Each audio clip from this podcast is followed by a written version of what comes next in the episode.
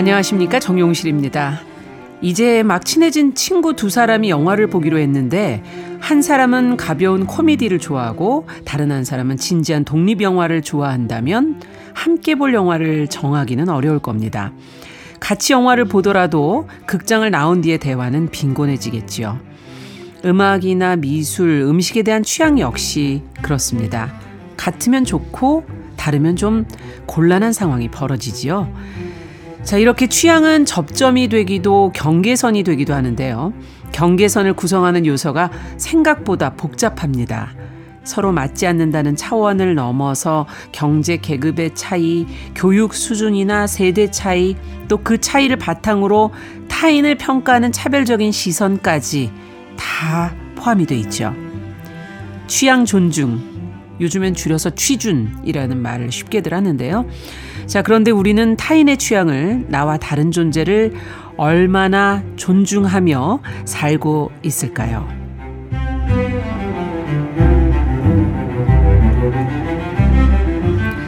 네, 사람의 마음을 들여다보고 길을 찾고 있는 뉴스 브런치 부설 심리연구소 뉴부심 2023년 2월 19일 일요일 문을 열어보겠습니다.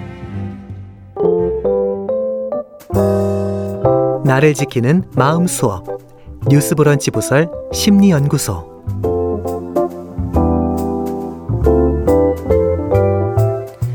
네, 살면서 부딪히는 다양한 상황 또 그 안에 얽힌 마음의 문제들을 영화와 책을 통해서 살펴보고 심리학적으로 풀어보는 시간입니다.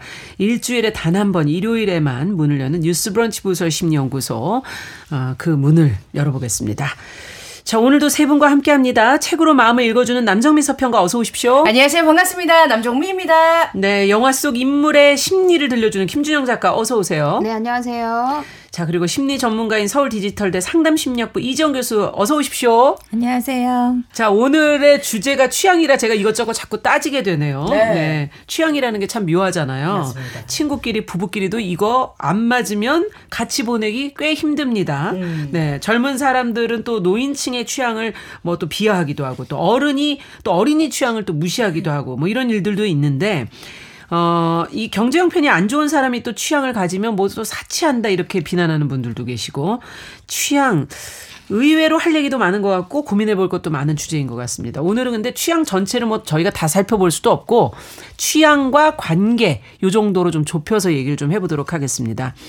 어, 우리가 저 은연 중에 남의 취향, 아, 저 사람 취향이 이럴 거야. 뭐 이렇게 평가하기도 하고 취향만 보고 아유 이런 사람이야 이렇게 선입견을 가지기도 했다가 나중에 아닌 경우도 있고 경험들이 많으실 것 같아요. 김준영 작가는 어떠셨어요? 많죠. 어릴 때는 이렇게 타투를 하거나 뭔가 탈색을 심하게 하거나 이러면은 아, 이 취향이 강하고 뭔가 개성도 너무 강할 것 같고 이래서 약간 벽을 세우는 경향이 좀 있었던 것 같아요. 강한 캐릭터로 보시는군요. 그렇죠. 네. 세 근데. 사실 그렇지 않은 사람도 굉장히 많아요. 맞아요. 얘기 막상 해보면. 음. 어떠셨어요? 그 저는 개인적으로 음. 그 여행 취향이라고 하잖아요. 친구들끼리 하- 굉장히 친하게 중요하죠. 이렇게 예 우리 맞아야죠. 같이 노는 뭐 용실이랑 되게 친하고 음. 막 한데 여행 갈 때 엄청 정말 진짜 가이드처럼 짜놓는 친구는 아, 사실 맞아요. 못 쫓아가거든요. 맞아요. 예. 좀 쉬엄쉬엄 하고 싶은 사람이 맞아요. 있고, 있고 네. 다 돌아야 되는 사람이 맞아요. 있죠. 그 네. 전날 계획서를 막 한밤중까지 짜는 친구들 맞아. 맞아. 한밤중. 근데 걔네 절반도 못 가서 지쳐서. 누워 있는 애들이 네, 있거든요. 여행 가면 저녁에 술도 좀 한잔 하고 맞아요. 좀 마음도 풀고 이렇게 어, 해야 우리는 좀 되는데. 취향 맞는 것 같아요. 가야겠어. 두 분이 왜 이러셔요? 네. 방송 중에. 네. 자, 어떠세요, 이 교수님? 네. 아, 저는 하- 이 취향에 대한 주제를 하니까 딱한 사람이 떠올랐었는데, 한 사람? 아, 그러니까 여러 사람이 네. 떠오르지만 눈그 인상 깊었던 게 대학 때 캠퍼스에서 네. 되게 늘 푸른색으로 full 장착하던 그런 취향을 가지고 있는 그 남자 학우가 있었어요. full 장착? 네, full 장착 머리끝에서 발끝까지 blue로? blue로 full 장착을 그래서 이제 캠퍼스에서는 안 좋으신 건 아니고요? 그러니까 이런 이런 시선을 갖게 되는 거죠 네. 사람들이 음. 좀 이상하지 않나 근데 그 사람에 대해서 알게 되었을 때 생각과 달리 멀 쩡하고 똑똑하고 괜찮은 사람이더라고요. 아. 그래서 오늘 이제 취향에 대해서 다양한 측면을 얘기해 볼 텐데 어쩌면 그 친구는 이미 대학 때부터 자신의 어떤 취향을 어, 취향을 거죠. 알고 또 자신감이 있고 아. 어, 그런 여러 가지 드러낼 수 있는 힘이 있지 않았을까 아. 이런 생각을 해보게 근데 돼요. 이게 취향이라는 게 저희도 고르면서 이 교수님께서 이걸 뭘 얘기하실 게 있을까? 심리학에서 취향이라는 게 나와 있습니까? 어, 취향을 들여다보면 심리학적인 그런 기본 개념하고 굉장히 관련이 깊어요. 어. 왜냐하면 취향이라는 게 이제 쉽게 얘기해서 개인이 무엇을 하고 싶어 하는 그런 방향, 경향이라고 할 수 있는데 음. 끌리는 방향을 말하는 거죠. 끌리는 방향. 끌리는 방향. 근데 그 끌림이라는 게 음. 사람마다 다르잖아요. 음. 그러다 보니까 이런 취향을 통해서 각자 어떻게 다른지를 알 수가 있는 거죠. 아, 서로가 네, 아까 아. 말씀하셨던 것처럼 여행에 있어서도 각자 이렇게 다르잖아요. 맞아요. 또 그래서 취향은 그 사람의 독특성, 독특감 음. 그리고 각자만의 고유성을 보여줄 수 있게 됩니다. 우리는 상대를 알 때 취향을 통해서 그 사람이 가지고 있는 취향을 통해서 아그 사람 이 이런 사람이구나. 그렇죠. 이걸 알게 되고 예. 또 취향을 통해서 나를 드러내고 싶기도 하고 음. 어떻게 서로가 차별화되는지 다른지를 이 취향을 통해서 서로 소통할 수 있게 되는 거예요. 네. 네, 분석 심리학의 유흥은요, 인간 삶의 궁극적인 목표가 결국에는 개인이 다른 사람과 구별되는 자신만의 어떤 고유한 존재를 찾아가는 것이라고 보았어요. 음. 그러니까 우리가 살아가면서 나만의 어떤 고유한 그런 존재, 어, 다른 게 무엇인가를 우리가 삶 마지막까지 찾아가는 거죠. 그렇죠. 그렇지만 전반기, 인생의 전반기에는 이걸 찾기가 참 어려워요. 취향을. 네, 왜냐하면 적응해야 되니까 사회에. 그렇죠. 음. 그러다 보니 소속되어 있는 집단 사회에서 요구하는 어떤 모습 역할을 하는데 에너지를 쓰게 되는 거죠. 그러느라 자신의 어떤 독특함 이런 것들은 한쪽으로 이렇게 치우치게 되는 거예요. 음. 아마 기억하실 거예요. 성장기 때 학생들 어나 저 옷. 저 친구도 저 옷을 입어 아. 나도 저 옷. 신발, 신발. 브랜드. 네. 또 남학생들은 죄다 검은색으로 다 어, 하고 패딩? 어, 검은색 패딩. 패딩. 네. 가방도 검은색, 신발도. 검은색. 오, 이런 식으로 이제 그런 소속되고자 하는 그런 것 때문에 어, 그 방향으로 가는 거죠. 근데 그러다 보니까 이렇게 생존하고 적응하느라 나만의 어떤 내면의 세계가 외면되잖아요. 음. 이것이 이제 인생의 후반기에는 들여다 봐야 하는 거예요. 네. 그래서 진정한 나를 이렇게 알아가면서 취향을 통해 자기 다움을 갖게 되고 음. 그리고 자신만의 고유성을 획득해 가는 것. 그래서 여러분 지금 중요하네요. 네, 음. 열심히 살아오셨다면 이제부터 나만의 취향을 찾아가는 그런 시간을 가져보시는 게 어떨까. 음. 아주 저를 위해서 이번에는 어, 인생의 후반기에 네. 필요한 게 취향이다. 우리 모두요. 자기다움이다. 자, 그러면 어떤 작품들을 두 분은 고르셨을지 궁금한데요. 어, 책부터 볼까요? 네.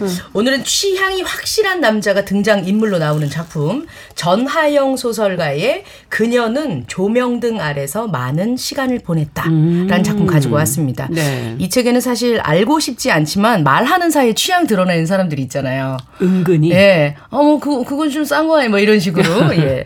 요 고급 취향임을 흘리면서도 나한테 내가 자기랑 급이 안 맞는다고 생각해서 음. 나한테 다가오는 것은 못하도록 안 보이게 선을 싹 긋는 그런 인물 때문에 많은 생각을 하게 되는 그런 소설입니다. 그렇군요. 네. 그럼 영화는 어떤 걸? 네, 영화는 딱 그 인생의 중후반기에 들어서 자신의 고유한 내면의 취향을 찾게 되는 남자의 이야기를 가지고 왔습니다. 음. 어. 2001년도에 개봉한 프랑스 코미디 영화고요. 제목은 타인의 취향입니다. 음. 2009년도에 다시 재개봉하기도 아, 했어요. 예, 그만큼 좀 좋아하는 분들이 많은 영화죠.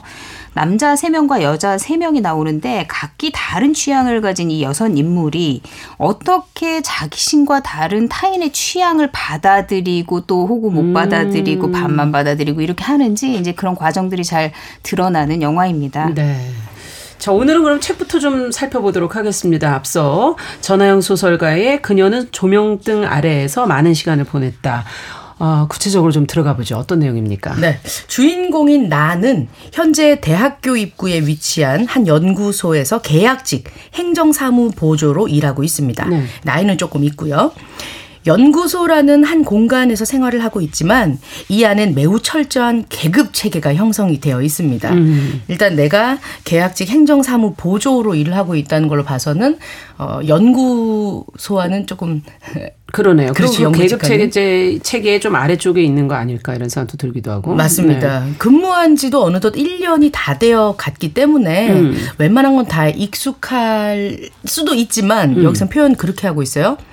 곱게 자란 박사님들의 악의 없는 무례함에 그다지 상처를 받진 않았지만 이라고 표현하고 있습니다. 어, 받은 것 같은데요. 네네. 어, 그러면서도 더 많이 크게 어떻게 보면 허탈감을 느끼는 것은 가끔 복사기와 물티슈, 커피 필터를 앞에 두고 아 불가촉 천민이 된다는 건 이런 것인가 하는 생각까지 든다고 합니다. 네, 아 이게 씁쓸한 건데 자꾸 지금 어, 이 교수님을 쳐다보게 되는데 자꾸 박사님 아니세요? 여기 곱게 자란 박사님. 이대 이 대목을 네. 보고서 어 되게 와 닿았어요. 진짜 음. 그럴 만도 하다. 악이 없는 무례함. 악이 없는 네. 무례함 그럴 만도하다. 네. 그런 분들이 꽤 있죠. 네. 네. 어, 나는 정오가 되어서 점심 시간이 되면 음. 혼자 점심을 먹습니다. 예, 근데 여기서 이제 표현을 그렇게 하고 있어요. 혼자 점심을 먹는 사람 두 부류로 나뉘는데, 음. 아. 우르르 같이 가서 먹는 사람과 그냥 혼자 있고 싶어 하는 사람 이라고 예. 하는데, 이제 그렇겠죠. 어, 저는 자발적이건 타발적인 거 혼자 밥을 먹고 있습니다. 음. 어, 그런데 연구소 뒤편으로 건물, 건물 뒤편으로 가서 제가 이제 식후에 담배를 한 대를 피거든요. 음. 건물 뒤 그곳에서 종종 마주치는 한 남자가 한 있습니다. 남자. 예. 그는 대전 본부에 소속되어 있는 연구자입니다. 음. 일주일에 두 번씩 서울에 올라와서 연구소가 소속된 이 대학에서 기후 역학에 대한 강의를 하는데요. 네. 일단 그는 뭐 여자가 담배 펴요라고 얘기를 하는 그 곱게 자란 우리 박사님들의 악이 없는 이런 무례함.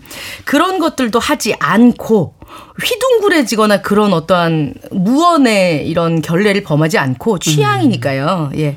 우리 부서 연구자들과 다른 그런 반응을 보여서 일단 좋았습니다. 어. 그리고 이 흡연 구역에서 마주치는 작은 우정 같은 것도 삭막한 이곳에서 근무하는 나에게는 매우 의미 있는 일이기 때문에 그렇겠네요. 예, 한 명이라도 좀 친해 놓으면 괜찮겠다라는 생각을 하고 있거든요. 음. 담배를 피면서 그와 이런저런 거리 있는 얘기를 한 상태입니다. 말을 터보니 인문학 책도 좀 읽는 것 같고 음. 적당한 거리를 유지하는 가운데 가끔씩 위트 있는 농담도 할 줄 알고 과묵하고 또 수다스럽지 않지만 얘기도 잘 들어주고 그런 대로 말이 통하는 상대인 것 같습니다. 꽤 괜찮네요. 예. 음. 그런데 이 남자가 이야기를 할 때마다 잘난 척 한 스푼과 본인의 취향 두 스푼을 같이 실어서 보냅니다. 어, 제가 술은 마시지 않습니다. 건강에 안 좋잖아요. 하지만 커피 마시는 것은 좋아합니다. 아, 제가 어느 정도 커피 좋아하냐면요. 단지 커피를 마시기 위해서 브라질까지 무리해서 출장을 간 적도 있다니까요. 잘난 척 들어가 하고 있네. 있어, 하고 있어, 지금. 잘난 척. 예. 아, 근데 정작 브라질리아에 도착해서는요. 아시죠? 예, 브라질리아. 예, 거기에서는 커피가 아니라 제가 건축에 꽂힌 거예요. 네. 그래서 건축에 관련된 에세이집까지 제가 펴냈다니까요. 아유 계속 잘난 어, 척이네. 그렇죠. 이런 분들 네. 만나면 네, 네, 네. 할 말이 없어, 할 말이 없어. 근데 그거 아세요? 아, 이 건축이란 것이 돈이 많이 드는 취미더라고요. 아니 그러니까 결국은 돈 많다는 자랑인가요? 이렇게 네. 고급 취향을 얘기를 하면서 어. 아, 자신이 돈 많다고 자조하는 척하지만 취향을 뽐뽐 내고 싶어 하는 게 뻔히 보입니다. 네. 근데 지금 이 사람의 상황을 봤을 때도요. 본인은 대전 본부에 소속이 되어 있잖아요. 음. 서울 본부에 있는 친구들이랑은 안 친한 거예요. 아. 또 서울 나름의 계급이 있을 수도 있죠. 아, 그렇죠. 그렇기 때문에 일단은 저는 이 책을 읽으면서 음. 아 얘가 그 계급에서 좀 만만해 보이는 사람을 붙잡았구나라는 생각이 음. 들더라고요. 하지만 나는 또 그 이 친구는 지금은 보조 사무 보조로 근무를 하고 음. 있지만 외국에서 여행도 잘 다니고 유학도 했었던 사람이에요. 그러니까 지금 이 자리만 보고 얘기했을 때는 상대방을 한번 훑으면 또 다 드러날 수 있게끔 그렇죠. 예, 그 사회 경험도 있습니다. 음. 적당히 장단을 맞추어 줍니다. 나는 왜인지 모르지만 매번 그에게서 정체를 알 수 없는 그리운 기분을 느낍니다. 음. 뭔가 알 수 없는 이 기분이 튀어나오게 되면 종잡을 수 없는 고백 비슷한 게 되어버릴 것만 같아서 지금 조심하고 있거든요. 어. 그가 굉장히 선을 긋습니다. 나는 너 취향 아니야. 뭐 이런 식으로. 아. 예. 근데 그걸 내가 느껴요. 음. 가끔씩 우리가 이렇게 둘이 서가지고 담배 피고 있는 모습을 보는 아는 연구소 사람들은 어뭐 용실 씨하고 정문 씨하고 잘 어울리네 뭐 이러면서 이제 스쳐가면서 얘기를 하거든요. 예. 엮으려는 듯 가벼운 농을 던지는데 거의 이게 두세 달에 한 번쯤 말하는 사람만 바뀌어서 일어나는 그런 음. 의례적인 그런 일이었어요. 아무렇지도 않은 그런 일이었는데 그럴 때마다 그는 막 이러면서 아주 부드러운 음. 태도로 언짢은 기색을 표합니다. 말은 그만해라. 예. 뜻으로. 네. 아이 고 예, 아유 절대 아닙니다. 뭐 이런 식으로 음. 그 언짢음은 너무 부드러운 나머지 나를 제외하고는 아무도 그의 진심을 알아듣지 못하는 것 같습니다. 아. 여기 표현을 이렇게 하고 있어요. 겸양이 묻어있는 언짢음, 음. 예의 바르지만 단호한 거부. 음. 나는 못 들은 척 넘겼지만 어쩐지 거절당한 기분이고 어쩐지 감정을 도둑맞은 것 같습니다. 그러면서 또다시 그와 나의 이곳에서의 신분 차이를 환기하게 되죠. 그러던 어느 날 점심시간이 끝나갈 무렵 3, 3, 5 무리 지은 학생들이 여기가 대학교 소속되어 있다 했잖아요. 네, 앞에. 예. 네. 무리 지은 학생들이 까르르 거리면서 대학교 중앙 건물로 이렇게 올라가는데 문득 그 모습을 보던 이 남자가 이런 말을 중얼거립니다. 어, 21살짜리를 유혹하는 건 정말 쉬운 일이죠. 예? 21살, 뭐라고요? 21살이요? 야, 이 사람 뭔 얘기예요, 이거? 그죠? 예? 느낌이 좀 좋지 않습니다. 그러고 보니까 얼핏 그에게 학부생 애인이 있다는 소문을 들은 것 같습니다. 어머나. 그래서 내가 이제 쿨한 척 하면서 물어보는 거예요. 음. 너는 지금 이거 넌지시 나한테 얘기했지만 나는 모르는 척하고 얘기할게 하면서 혹시 이 학교 학생이에요? 이렇게 물어봤습니다. 음. 그러자 그는 머쓱한 얼굴로 일그러지는 미소를 지으며 담뱃불을 비벼서 끕니다. 아, 예. 아, 어린 사람들이 사랑이 많죠. 거의 뭐 심장을 내놓고 다니는 수준이랄까. 나는 그에게 가졌던 희미한 관심이 순식간에 확실한 경멸로 바뀌고 있는 것을 느낍니다. 음.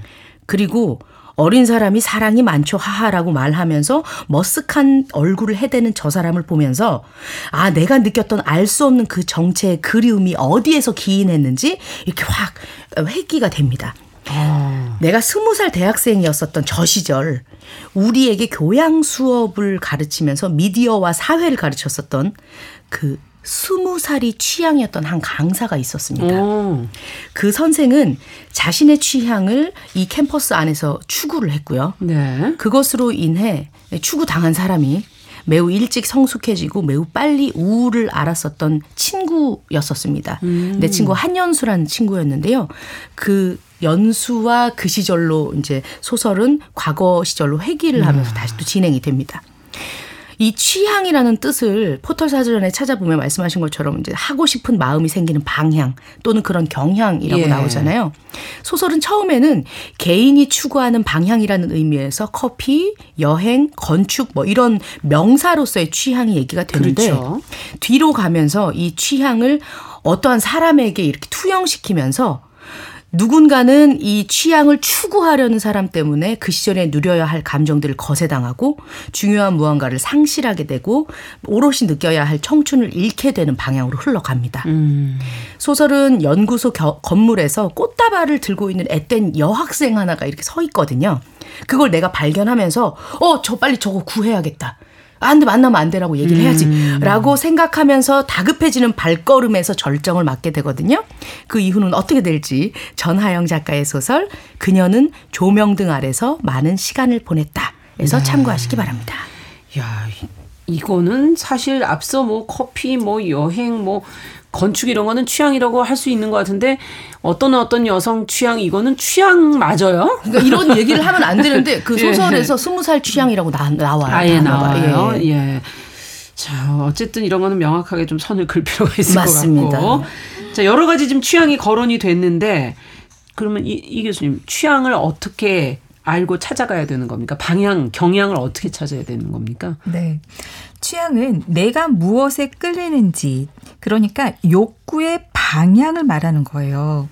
인간은요, 욕구의 동물이거든요. 그러니까 태어날 때부터 여러 가지 욕구를 가지고 태어나고 그 욕구를 충족시키며 살아가는 것이 자연스러운 인간의 삶인데 그 욕구를 가능한 한 충족시키는 것이 인간에게는 굉장히 중요한 거죠. 음. 그래서 취향은요, 이 욕구가 향하는 방향, 그리고 욕구가 충족되는 방식이라고 볼 수 있습니다. 음. 내가 무엇을 좋아하는지, 원하는지, 만족하는지, 무엇에 흥분하는지요. 근데요, 이런 욕구는 인간의 공통된 욕구가 있고 또 개별적인 욕구가 있어요. 네. 근데 심리학자 마슬로우는 인간이 태어나면서부터 갖는 그런 공통적인 욕구에 대해서 아마 아시는 분들은 아시들, 아시겠지만 다섯 단계의 예. 이론을 제안을 했어요. 음. 한번 하나씩 하나씩 짚어보시면 좋을 것 같아요. 여러분들의 그 욕구를 어떻게 얼마나 충족시키고 있는지. 음. 먼저 생리적인 욕구, 뭐 의식주라든지, 네. 그다음에 안전에 대한 욕구, 그리고 소속 되고자 하는 욕구, 네. 또 애정을 받고자 하는 욕구, 그리고 인정받고 싶은 욕구, 마지막은 자아 실현의 욕구입니다. 음. 먼저 생리적 욕구만 하더라도요, 먹는 것에서도 사람들마다 좋아하고 선호하는 음식의 종류가 다르잖아요. 네. 맞아, 맞아. 어떤 사람들은 고기류, 음. 해산물류, 또 먹는 방식에 있어서도 음. 어, 다르고 이렇게 각양각색의 취향이 나타나요. 잠자는 욕구를 충족시키는 방식에서도 각자 취향들이 다 다르고 옷을 입는 패션 스타일에서도 굉장히 또 다르죠. 이렇게요. 취향은 자신의 욕구를 충족시키는 스타일, 스타일이라고 볼 수가 있는 거죠. 네. 그래서요.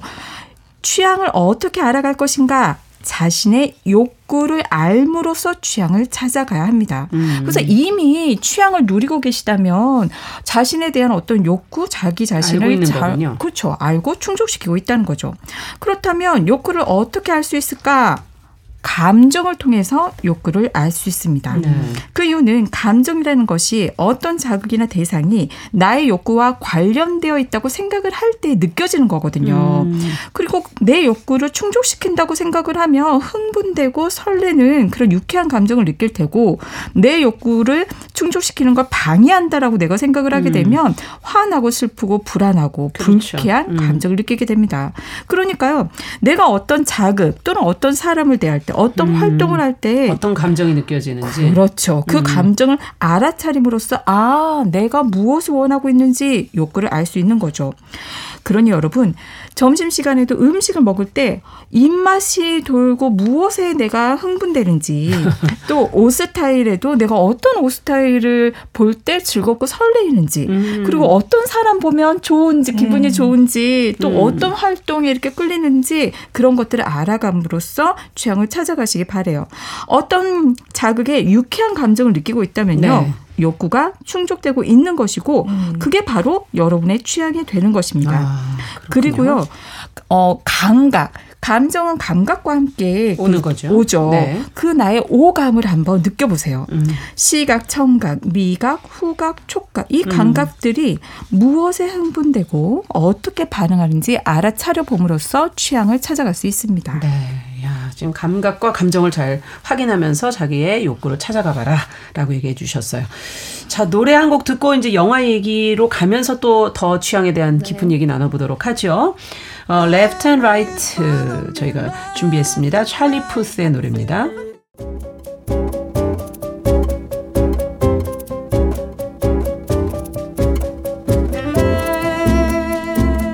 여러분은 지금 뉴스브런치 부설 심리연구소를 듣고 계십니다.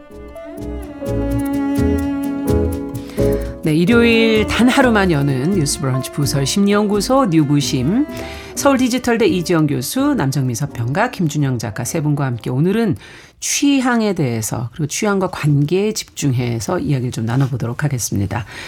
앞서 이제 저희가 어, 책 어, 그녀는 조명등 아래서 많은 시간을 보냈다를 먼저 읽어봤고요. 영화로 가보죠 이번에는 타인의 취향 어떤 얘기입니까? 네. 영화는 프랑스 노르망디 지역의 루앙시라는 곳을 배경으로 합니다. 음. 여기 세 명의 남자와 세 명의 여자가 있는데 직업, 취향, 성격, 취미, 사는 방식이 전부 다 달라요. 네. 우선 중년 남자 카스텔라 이야기를 먼저 해볼게요. 그는 성공한 철강회사 사장입니다. 음. 취향이라고 할 만한 게 딱히 없어요. 굉장히 일만 했고 어떻게 보면 좀 촌스럽고 교양도 없고 그런데 마음은 굉장히 순수한 남자입니다. 네. 부자고요. 네. 카스텔라의 회사는 이란 회사와 큰 프로젝트를 진행하는 것을 앞두고 있어요. 그래서 회사의 고문 변호사가 혹시 위험할지 모르니까 계약서에 사인을 받을 때까지 안전을 위해서 보디가드를 채용해라. 이래서 두 번째 남자가 등장합니다. 아하. 전직 경찰 프랑크가 임시 보드, 보디가드로 고용이 됩니다. 네. 프랑크는 사랑했던 여자에게 배신을 당한 상처를 안고 살아가요. 음. 그리고 마지막 남자 브루노가 있는데 카스텔라의 운전수로 애인이 미국으로 연수를 갔는데 소식이 뜸해져서 좀 불안해하는 상황입니다. 네. 그는 플루트를 처음 시작을 하면서 연습을 하면서 애인을 기다리고 있습니다. 아. 그리고 첫 번째 여성은 카스텔라의 아내입니다. 네. 취향이 굉장히 확고한 여자예요. 오. 실내 장식을 좋아하거든요. 음. 집이 온통 꽃무늬와 핑크색으로 전부 다 치장이 되어 있어요. 아, 정신은 좀 없겠네요. 그리고 신우이에게도 그 집을 그렇게 치장을 하라고 그게 정상이라고 이렇게 강요를 합니다. 음. 그녀는 매일 쇼핑을 하느라고 바빠요. 자기 취향이 굉장히 강한 사람이거든요. 네. 사람보다 동물을 훨씬 좋아합니다. 음. 어. 남편보다 집에서 키우는 개가 우선일 정도거든요. 이건 대부분 그렇죠. 아 그렇습니까? 네. 카스텔라의 아내는 타인의 취향을 받아들이기보다는 자기 취향을 굉장히 고집하는 스타일이에요. 음. 어느 날 카스텔라가 부인과 함께 억지로 이제 조카가 출연하는 연극을 보러 갑니다. 네. 사실 취향에 좀 안 맞는 고전극이 었어요. 예. 그런데 카스텔라는 영, 그 연극을 보다가 무대 위의 여배우 클라라의 연기와 그 고전극에 푹 빠지게 됩니다. 오. 사실 카스텔라와 클라라는 직전에 좀 안 좋은 만남을 가졌었어요. 클라라가 음. 카스텔라의 영어 과외 선생님으로 회사에 왔거든요. 아. 그런데 영어 공부가 이제 뒤늦게 하기 싫었던 카스텔라가 좀 거만하고 고압적으로 클라라에게 얘기를 하거든요. 그러니까 클라라는 당연히 첫인상이 나쁠 수밖에 없겠죠. 음. 그렇겠죠.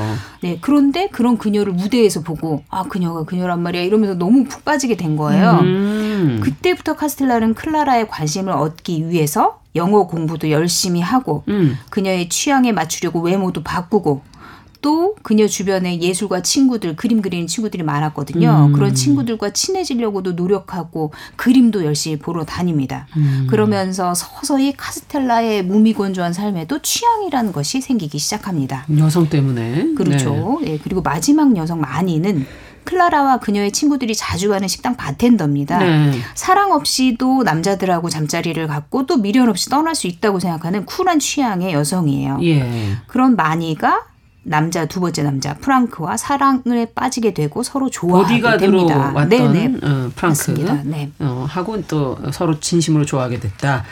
자, 그러면 서로의 취향을 어떻게 보면 뭐 받아들이는 과정입니까? 어떻게 되는 겁니까? 서로 취향을 전부 다 취향이 다르거든요. 그러니까요. 그런데 그 취향을 어떻게 대하는지를 좀 중점적으로 봐야 될 것 같아요. 아. 우선 카스텔라는 아까 말씀드린 대로 클라라의 취향을 전적으로 받아들이려고 애쓰는 인물이에요. 예. 그래서 클라라에게 반하면서 사실 카스텔라는 일만 하느라고 예술적 소양은 없었거든요. 그렇겠죠. 그런데 클라라 주변에는 그림도 그리고 예술을 하는 친구들이 많아요.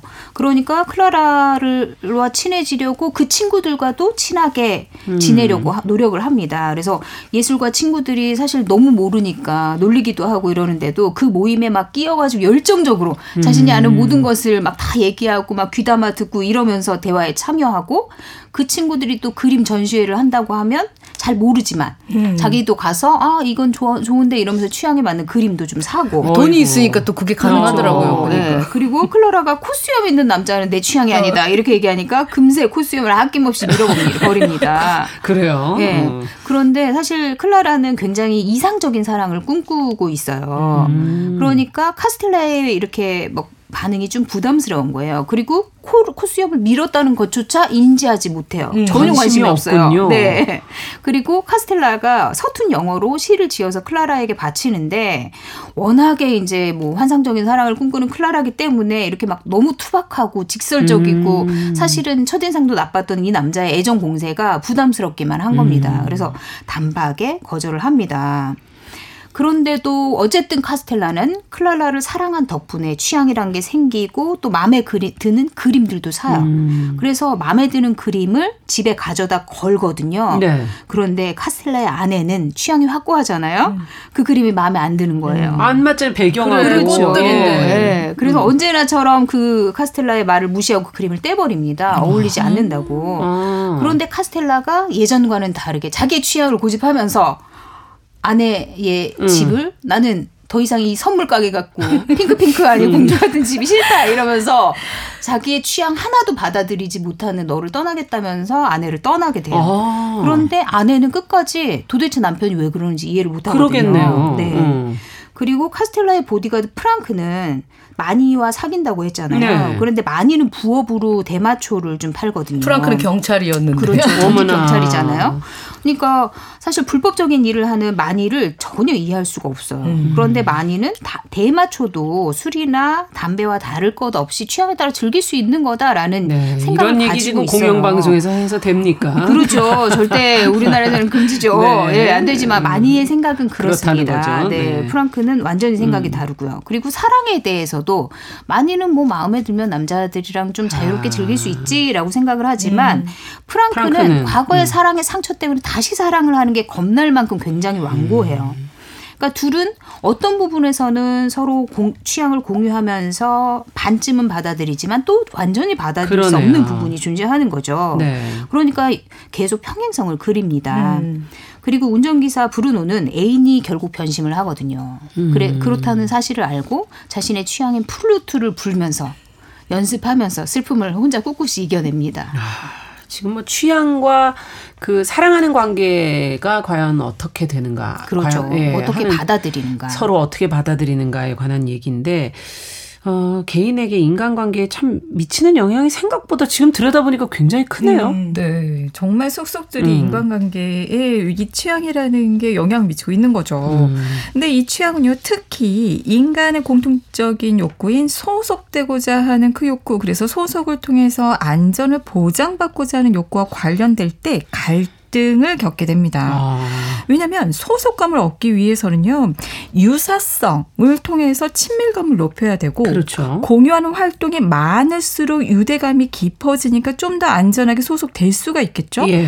그러다 보니 우리는 이 소속과 안정감을 얻기 위해서 소속되고자 하는 집단의 취향을 따라하게 돼요. 아하. 그잖아요. 네. 어, 비슷한 걸 입고 또 비슷한 취향을 뭐 골프를 그렇죠. 하면 요새 직장인분들 골프 하시는 분들 많잖아요. 네. 얘기를 들어보면 직장 상사분이 골프 좋아하고 다 맞춰 골프 맞춰 예. 가기 위해서. 그렇죠. 음. 그 유행에 합류하게 되는 거죠. 그래서 이제 그런 유행을 또 함께 따르는 사람들 사이에서 이런 유사성을 바탕으로 유대감을 음. 느끼면서 소속감을 갖는 거죠. 뭐 인증상 인증샷 올리기부터 시작해서 뭐 인스타 어린 친구들은 걸그룹 막 이렇게 놀이 네. 여러 가지 것들이 있는 거죠.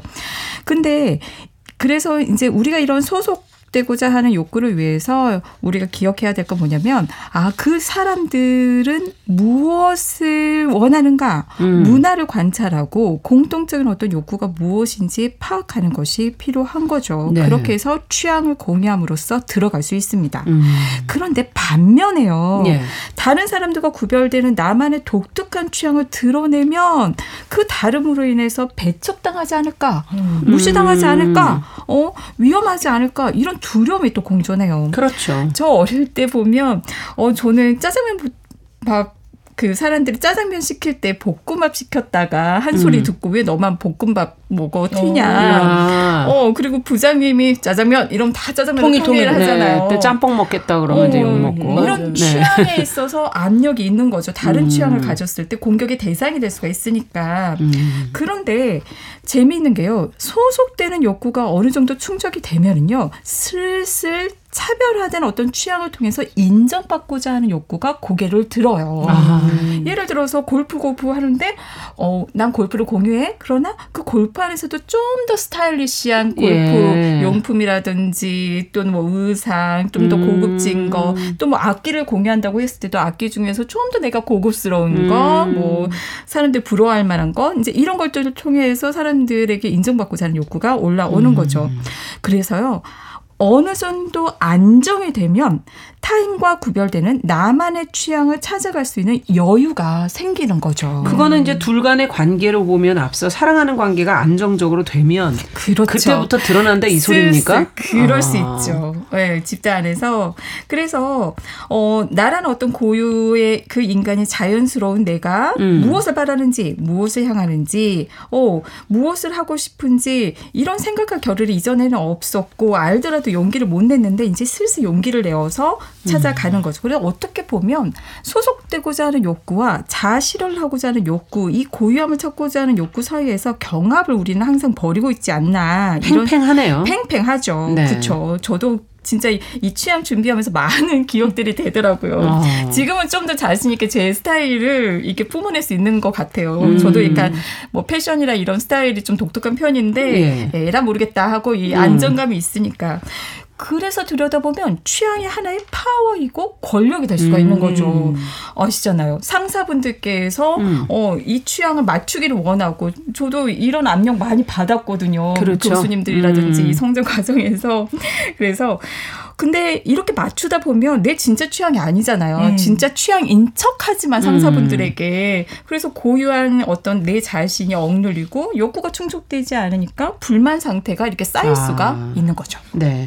그럼 앞서 그 카스텔라와 카스텔라 부인 관계에서 이제 남편인 카스텔라가 이제 취향이 생겼단 말이에요. 그렇죠. 근데 부인이 그 그림을 뗐다 취향을 존중하지 않는 거잖아요. 그렇죠. 여전히 자기 자신의 욕구 이게 이제 하나의 파워 인 거죠. 굉장히 강하게 내 음. 내 사 내 세계에 네가 들어와라. 나는 너의 세계를 존중하지 않겠다라는 아. 어떤 이제 권력 싸움이 되는 거죠. 그래서 아. 남편분이 어 이제 힘을 힘이 생기는 거죠. 나의 욕구, 나의 음. 세계를 나도 가져가겠어. 음. 그래서 어, 타협이 되지 못한 상태로 네. 그럼 관계가 잘 될 수가 없는 없죠. 거죠. 그렇죠. 결국에는 어 그렇죠. 네. 취향을 존중해 주는 게 결국은 그 사람을 존중해 주는 거랑 그렇죠. 연결이 돼 있네요. 맞습니다. 네. 네. 그럼 다시 영화로 돌아가서 아직 결말이 안 나왔잖아요. 네, 카스텔라는 그 일한 회사와의 합작권을 성공적으로 마무리합니다. 그리고 음. 클라라 덕분에 이제 알게 된 화가 친구들에게 자신의 회사 벽화, 대형 벽화를 그려달라고 이야. 맡기기도 합니다. 네. 그리고 클라라에게는 거절을 당했으니까 깔끔히 클라라를 잊으려고 노력을 하거든요. 음. 그런데 오히려 고백을 받고 난 이후에 클라라는 이상하게 카스텔라에게 마음이 갑니다. 여태까지 관심 없다가 그렇죠. 원래 그래 떠나려고 하면 다시 또 그런데 사실 그 카스텔라가 굉장히 자기 취향을 계속 존중해줬고 음. 그리고 자기의 취향에 맞춰서 그 영어로 시까지 써서 주고 음. 이런 것들에 서서히 이제 마음이 동화가 됐다고 취향을 볼수 존중해 있겠죠. 준 거니까. 그렇죠. 자기 친구들도 다 너무 존중해주고 잘해주고 맞아요. 이렇게 했으니까요. 음. 그리고 오히려 이제 화가 친구들이 카스텔라를 이용해가지고 돈을 뜯는 거 아닌가 음. 이런 이제 마음에 카스텔라를 찾아가서 어, 내 친구들이 너한테 억지로 벽화랑 이런 거 그려달라고 한 거 아니야 이렇게 얘기를 하지만 카스텔라가 아 내 취향대로 한 거다 그들 음. 때문에 그런 게 아니라 내 취향이 그랬다라면서 사무적으로 카, 클라라를 오히려 대하거든요. 네. 그러니까 오히려 카스텔라는 취향이 생긴 반면에 클라라는 오히려 이제 카스텔라의 그런 모습들을 보고 서서히 마음이 그쪽으로 가게 되는 거예요. 음. 그리고 뭐 클라라와 카스텔라 커플은 그렇고 그 뒤에 이제 계약이 끝나고 프랑코는 보디가드 일이 끝났잖아요. 아, 그러네요. 그렇죠. 그리고 이제 마니와 새로운 사랑을 시작하려고 할까 말까 하다가 결국에는 네. 자신의 그 상처받은 마음을 이기지 못하고 찾아는 갔지만 문을 두들기지 못하고 돌아섭니다. 아, 너무 그리고- 차이가 이 둘은 너무 좀 커서 그렇죠. 그죠? 본인, 본인들이 차이를 극복할 수 없을 거라 생각하는 거죠. 음. 마니 또한 뭐 그를 사랑하지만 어쨌든 그의 취향을 완전히 맞추지는 못할 것 같다라는 마음 때문인지 그를 잡지 못합니다. 아, 그리고 운전기사 브루노는 씩씩하게 무소의 뿔처럼 혼자 플루트를 불면서 열심히 연습을 한 덕에 악단과 함께 멋진 연주를 하게 됩니다. 네. 관계받은 상처를 이렇게 취향으로도 풀수 있는 건가? 외로움을 취향으로, 취향으로 이겨내는 건가? 그렇죠. 결국은 네. 타인들과 멋진 연주를 하게 되거든요. 아, 에너지를 거기에다 쓰는군요. 그렇죠. 네. 그리고 카스텔라의 아내는 아, 끝까지 됐어요? 남편이 왜 떠났는지 도저히 이해할 수 없다면서 음. 남편의 그냥 사온 그림을 마음에 우리 집에 안 어울리니까 그냥 버렸을 뿐인데 왜 그러는지 음. 이해할 수가 없다. 이렇게만 계속 생각을 하고 있습니다. 음. 그리고 마지막으로 뒤늦게 자신의 마음을 깨달은 클라라는 새로운 연극에 카스텔라를 직접 초대를 해요. 음. 네. 그리고 그가 와주기를 애타게 바라면서 도대체 언제 오는 건가 이렇게 하면서 연극을 하거든요. 네. 그리고 결말은 왔는지 안 왔는지는 영화에서 꼭 항상 결말이 안 나오니까 궁금해요. 예. 네. 그런데 이 영화는 보다 음. 보면은 내가 타인을 대할 때 타인의 취향을 어느 정도까지 받아들이는가 이거에 대해서 한번 생각해 보게 되는 음. 가장 중요한 지점들이 있어요. 내가 완전히 타인의 취향을 이해하고 동화되고 받아들이고 내 것으로 만드는지 아니면은 반만 받아들이면서 도저히 극복할 수 없는 어떤 부분에 대해서는 끝까지 극복을 못 하는지 아니면 아예 카스텔라의 아내처럼 아예 거부하는지 이런 부분들에 대해서 한 번 더 생각해 볼 수 있는 기회를 네. 줍니다. 이게 기회만 주지 말고 여기서 한번 얘기를 해보죠. 맞아요. 어떠세요? 이게 취향이라는 걸 네. 어디까지 음. 변명할 수 있는가? 만약에 이를테면 결혼하신 분들은 여보 내 취향이 양말 거꾸로 벗는 건데 라고 얘기를 하면 그런 얘기는 취향하고는 좀 다른 얘기 아닌가. 어디까지 받아들여야 네, 근데. 그 뭐 그림이나 이렇게 뭐 예를 들면은 자기 집을 꾸미는 방식이라든가 그렇죠. 뭐 낚시, 뭐 쉬는 시간을 활동. 어떻게 보낼 맞아요. 거냐 이런 것들에 대해서는 어떠세요? 어, 그, 좀, 좀 되게 많이 바뀌는 것 같아요. 음. 취향이라는 것도 스타일도 아 바뀐다 예, 예. 취향도. 어렸을 적에 어 그렇겠죠. 있었던 것들 음. 막 그리고 딱 보면 옷장 한꺼번에 좀 보면 어 이거 좀 질려 아니면 좀 바꿔야겠어 음. 이러면 싹 한번 바- 걷어내고 변화할 수 있다 취향은. 네, 또 취미도 마찬가지인 그렇죠. 것 같고 그런데 그런 것도 마찬가지. 느껴보셨어요? 연애를 하게 되면 굉장히 많은 걸 배우게 돼요. 아 맞아. 그렇죠. 맞아, 상대의 취향에 그렇죠. 맞추느라고 그 상대가 좋아하는 거를 같이 배우 게 되잖아요. 음. 근데 그렇게 배우다 보면 처음엔 싫었지만 결국은 내가 너무 좋아지는 것들이 생기잖아요. 그렇죠. 카스텔라처럼. 어, 네. 그래 그럴 수도 있고. 예. 아, 뭐 생각해보면 그게 있으세요? 이득인 거죠. 음. 네. 그렇죠. 저는 고백을 하시라니까 뭐 그렇죠로 끝내려 그러세요. 저는 컴퓨터 게임도 아. 굉장히 싫어했는데 그 제가 알던 친구가 아. 옛날 컴퓨터 게임 너무 좋아해가지고 음. 그 게임도 해보니까 또 블럭 나름 재미있더라고요. 뭐 이런 거. 아뭐 스타크래프트 음, 스타크 어, 옛날 거. 네. 진짜 옛날. 음, 알겠습니다. 아 그렇게 보니까 저는 제 취향이 좀 강한 것 같기도 하네. 음, 예. 카스텔라 와이프. 네 와이프처럼 당지는 않는데 당신은 우리 집에 안 어울려 나가. 하고 싶은 말이지만 그렇다기보다 일단은 저는 제가 좋아하는 여행 방식 이런 게 좀 있거든요. 맞아요. 자유 여행을 음. 가야 한다. 어, 우리가 누구에 따라가지 않고 좀 주체적으로 가야 된다. 그래서 남편이 처음에는 어, 그룹 여행으로 가려다가 음. 저 때문에 할 수 없이 끌려와서 지금 그렇게 하는 거에 또 재미를 들였어요. 맞아요. 음. 네. 근데 좀 그러니까 취향에 맞춰주신 거죠. 맞춰준 상대가. 그럼 아. 이렇게 보면 연인 관계나 이런 관계에서는 취향을 맞춰준다는 것이 내가 그를 훨씬 더 많이 좋아하는 퍼센트가 있는 사람이 맞춰주게 되는 아, 너그러운 꼭 그런 아닙니다. 어, 아니 아니에요. 이거는 꼭 그런 건 그렇죠. 아닌 것 같아요. 취향이 근데- 얼만큼 강하냐. 그렇죠. 어. 강하냐 그리고 많냐. 많냐. 어, 그러니까 좀 그게 권력이 되는 예, 거죠. 그렇죠. 음. 그렇게 있는 사람 예. 얼마나 배려하느냐. 맞아요. 아, 그런 그렇지. 성격도 어. 영향이 있을 네. 것 같아요. 근데 도저히 할 수 없는 것도 있지 않습니까? 그거 못 한다고 해야죠. 저는 여행을 갈 때도 친구들이랑 사실 취향이 다 맞을 수는 없어요. 맞아요. 그러니까 각각 자유의 시간을 조금 몇 시간씩 아. 가져요. 정말 안 맞는 부분들이 맞아. 있거든요. 예. 가끔 서로, 그래서 각자 예. 오기도 하고 그렇죠. 여행 가서 싸워서. 자 그렇다면 정말 어떤 관계와 취향은 어떻게 존중받고 얼만큼 받아들이고 이 관계 속에서 한번 취향의 문제를 좀 들여다보죠 이 교수님. 네. 분명한 건 여러분들 깨달으셨겠지만 취향을 존중한다라는 거는 그 사람 자체를 존중한다는 거예요. 음. 그래서 취향을 존중하지 않는, 않는다는 거는 그 사람의 입장에서는 무시당하는 맞아요. 어, 느낌이 드는 거죠. 나를 무시하는구나. 날 음. 받아들이지 않는구나. 음. 또 취향을 공유 하기 시작한다라는 거는 그 사람의 세계로 들어가는 거죠. 맞아요. 그래서 여러분들이 좀 취향에 대해서 이런 개념은 기억을 하셨으면 좋겠어요. 근데 이제 심리학자 입장에서 보면 음. 어, 수많은 심리학자들이 이렇게 공통적으로 얘기를 하거든요. 삶을 살면서 수많은 도전 과제에 부딪히고 수많은 욕구들에 휘둘리더라도 궁극적으로 인간은 고유의 자기 자신을 찾아가고자 하는 욕구를 향해서 움직여 간다. 그러니까 인생 후반부의 삶은 결국에는 나를 찾는 자기 실현의 욕구가 지배하고 있는 거죠. 음. 그래서 자신만의 어떤 독특한 스타일, 취향을 통해서 바로 이 자기 자신의 어떤 개성, 독특성을 드러낼 수가 있는 거라 이제 여러분들이 이런 취향들에 대해서 조금 더 관심을 가지면 좋을 것 같아요. 인간은 비슷하면서도 다르잖아요. 그러니까 유사한 취향을 통해서 우리가 유대감을 느끼고 소속되고 또 그 안에서 안정감도 느끼고 안정적인 그런 삶을 하지만 들여다보면 독특하지 않은 사람이 없어요. 음. 정말 늘 생각하는 거지만 정말 평범한 사람이 어디 있어? 어?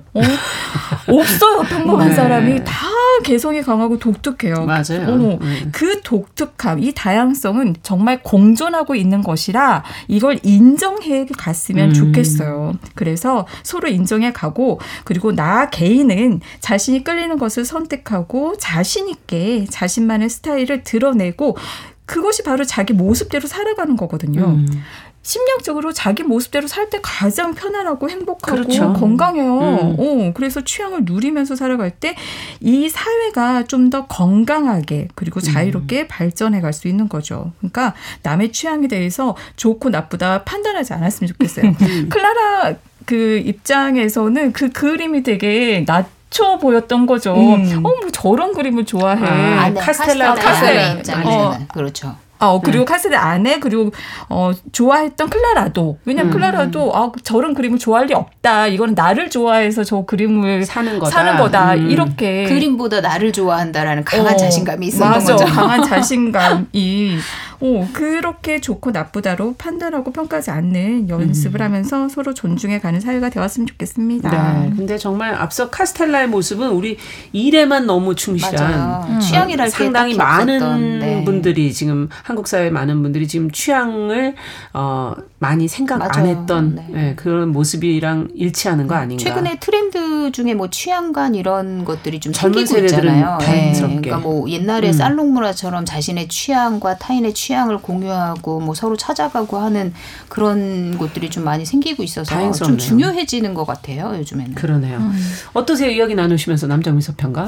어, 저는 그 어떤 책에서 봤는데 정말 그 뭐 돈 이런 걸 떠나서 취향 요즘 뭐 같이 동호회나 이런데 거기서 만나서 된 커플들이 훨씬 더 관계들 유지하는 게 훨씬 더 길다고 하더라고요. 비슷하니까. 네네. 그리고 막 이제 싸우더라도 저는 사는 보호회에 올라가면 안 돼 이런 주의인데 등산 커플을 만난 애들은 자기네들이 싸우거나 그러면 아, 막 하다가 야 등산이나 갈래 이러면서 같이 올라가면서 이제 또 땀 흘리면서 네. 그렇게 하면서 또 파- 치료가 되고 치유가 되고 한다고 하더라고요. 그런 것도 찾아보는. 짝꿍을 찾아보는 것도 좋지 않을까 하는 네. 생각이 드네요. 취향을 갖게 되는 거는 어쨌든 인생을 되게 풍요롭게 사는 방법 중에 하나니까요. 아니, 그리고 네. 어머니들 이렇게 보면 우리가 이 어릴 때는 드, 내가 노출되지 않기 위해 서 대부분 그레이색이나 어 블랙 음. 다 이걸로 장식을 하다가 이제 삶의 후반부 말년 가시면 이제 알록달록 빨강, 맞아요. 빨강, 노랑. 노랑, 어 자신만의 어떤 네. 굉장히 눈에 튀는 음. 그런 변화들. 진짜 아니 산을 보면 엄마 아빠들 할머니 할아버지들이 등산을 하시면서 거기에 다시 꽃이 피는 것 같아요. 그렇죠. 색깔들 맞아요. 다 너무 어. 화려하니까. 어, 저도 그래요. 저를 드러내고 싶지 않을 때는 블랙으로 음. 옷을 입고, 어, 이제 편안 할 때는 저만의 어떤 스타일을 입을 때 행복하거든요. 그래요. 밝은 거 입어야 됩니다. 구조하기도 편하고 색깔도 인간은 보니까. 결국은 자기 자신, 고유의 자기 자신을 찾아가는 것이다. 음. 취향을 통해서 좀 확인해 보시기를 바라면서 자 뉴스브런치 부설 심리연구소 이제 마무리해야겠습니다. 오늘은 사람 사이의 관계에 영향을 크게 미치고 있는 취향에 대한 것 같이 살펴봤습니다. 전하영 작가의 소설 그녀는 조명등 아래에서 많은 시간을 보냈다. 영화 타인의 취향 아, 두 개의 아, 작품 살펴봤습니다. 뉴부심 김준영 작가, 남정미 서평가, 서울 디지털대학교 이지영 교수님 세 분 수고하셨습니다. 감사합니다. 고맙습니다. 자 뉴스브런치 부설 심리연구소 어, 끝으로 백예린의 산책 들으면서 이 시간 마무리하도록 하죠. 일요일 11시 5분에는 뉴부심 평일에는 정용실의 뉴스브런치 잊지 마시기 바랍니다. 안녕히 계십시오.